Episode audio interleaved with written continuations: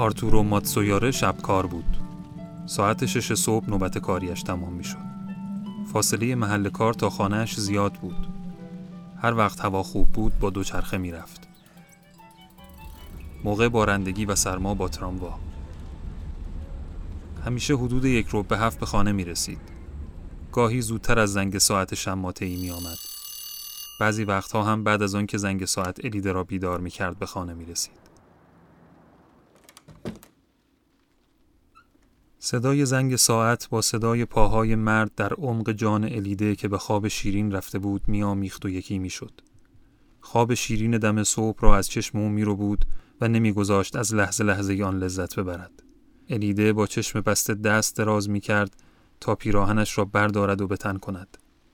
آرتورو ظرف خالیش را از کیف در می آورد و توی لگن ظرفشویی می انداخت و بسته نان و فلاسک را روی میز می گذاشت. همین موقع الیده با موهای آشفته از خواب که طره های آن روی صورتش ریخته بود سر و کلش پیدا می شد. قهوه را روی اجاق روشن می گذاشت. آرتورو را که می‌دید موهایش را کنار می‌زد و چشمهای پف کردش را به زور باز می کرد. انگار از اینکه شوهرش پیش از بیدار شدن او به خانه آمده خجالت می کشید. بیدار هم که شده بود اصلا سر و مناسبی نداشت. حالا اگر دوتایی کنار هم خوابیده بودند آشفتگیشان مسئله ای نبود و طبعا انتظار زیادی هم نمی رفت. گاهی هم آرتورو لیوان قهوه به دست بالای سرش می آمد و پیش از آن که ساعت زنگ بزند او را بیدار می کرد. چه بیدار کردنی؟ الیده نیمه خواب نیمه بیدار به گردن شوهرش می آویخت و نازی بود و نوازشی. بادگیر آرتورو که به تن او می‌خورد می‌فهمید هوای بیرون چطور است اما باز هم نمی توانست جلوی خودش را بگیرد و می‌پرسید هوا چطور است آرتورو هم زیر لب قرقری می کرد و از همه چیز می نالید. از قرقر سرکارگر رکاب زدن و هوایی که بیرون انتظار او را می کشید. هوایی که با هوای دیشب کلی فرق داشت. گزارش هایی از کار و کارگرها و سرصدای آنها می‌داد. مختصر و مفید. گاهی هم از شیطنت همکاران چیزهایی می گفت. صبح به این زودی معمولا خانه زیاد گرم نبود. الیده لباس نپوشیده به طرف حمام میدوید تا دوش بگیرد. آرتورو هم پشت سر او می‌رفت تو. لباس می‌کند تا گرد و غبار و چربی را از تن بشوید. گاهی سر پایی ترتیب کار را می‌دادند. آخرهای کار هم همانجا توی حمام کنار هم ولو می شدند.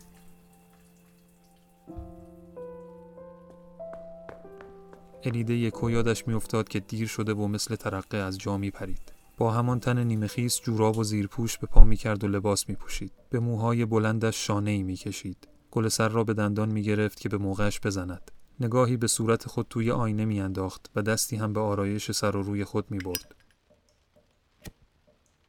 آرتورو هم سیگار در دست از پشت او را می پایید. هر بار بیشتر از دفعه پیش حالش گرفته می شد. این هم شد زندگی.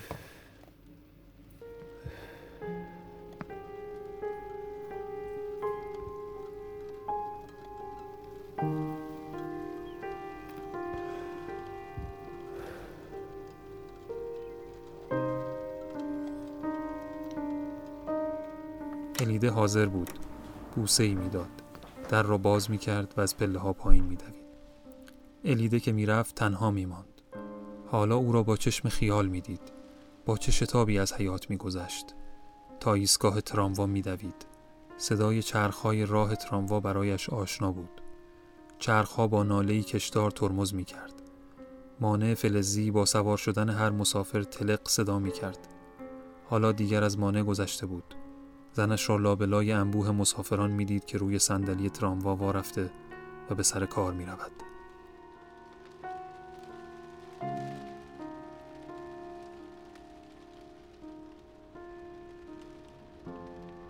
کلید چراغ را می‌زد.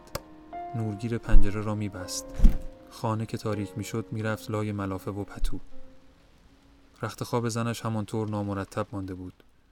اما طرف آرتورو دست نخورده بود. انگار همین الان مرتبش کرده باشند. می‌رفت زیر پتو و ملافه را می‌کشید روی سرش. اما فورا جابجا می‌شد و زانویش را می به سمت جایی که هنوز گرمای تن زنش را داشت و انحنای تن او گودی کوچکی را روی تشک انداخته بود. صورتش را فرو می برد لای بالش او و عطر تنش را فرو می‌داد تا خوابش ببرد.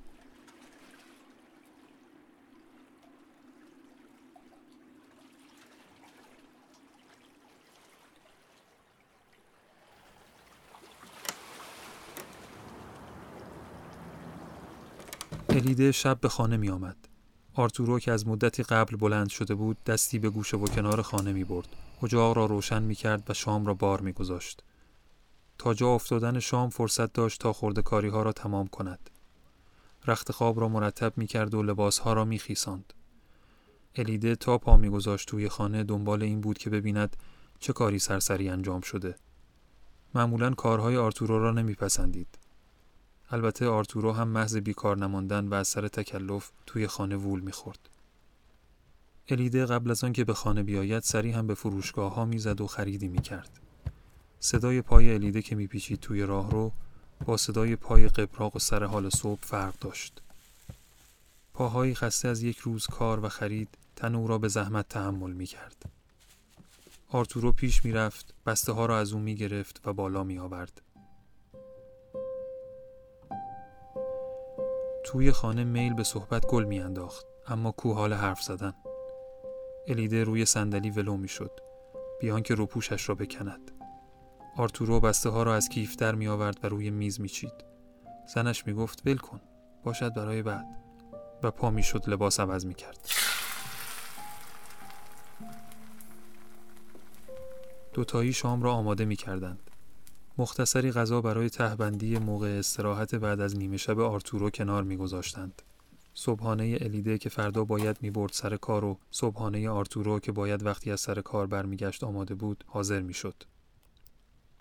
الیده حوصله کار نداشت. روی صندلی ولو می‌شد و خورده فرمایش می‌کرد.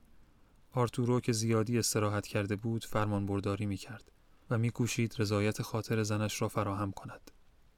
گاهی هم حواسش پرت می‌شد و کاری را درست انجام نمی‌داد. آن وقت بود که جیغ و داد زنش در می آمد و به هم می پریدند. الیده می گفت مرد باید حواسش به کاری که می کند باشد. آرتورو تمام فکر و ذکرش به کاری بود که شب تا صبحان مشغول می شد. وقت نداشت. باید می جنبید.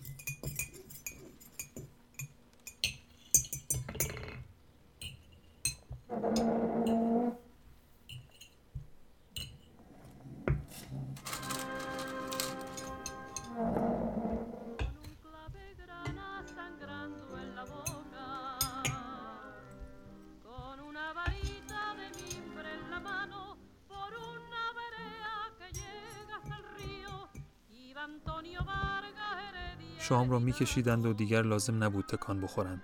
می‌دانستند وقت کمی دارند. یادشان نمی آمد به هم غذا تعارف کرده باشند. آرتورو لغمه ها را جویده و نجویده فرو می‌داد. بعد هم قهوهش را سر می‌کشید. نصف آن مانده بود که می‌رفت سراغ دوچرخش بوسه و نوازشی. همدیگر را سیر ندیده باید خداحافظی می‌کردند. دوچرخش را بر و با احتیاط از پله ها پایین می‌رفت. الیده ظرفها را می شست و قرولند کنان ریخت و پاشهای شوهرش را جمع می کرد.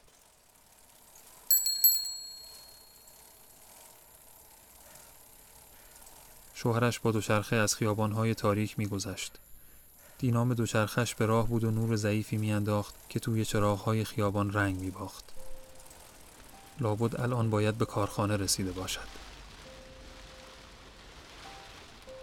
زن به رخت خواب می‌رفت. از روی تشک خود غلطی می‌زد تا به جای خواب شوهرش برسد و گرمای تن او را حس کند.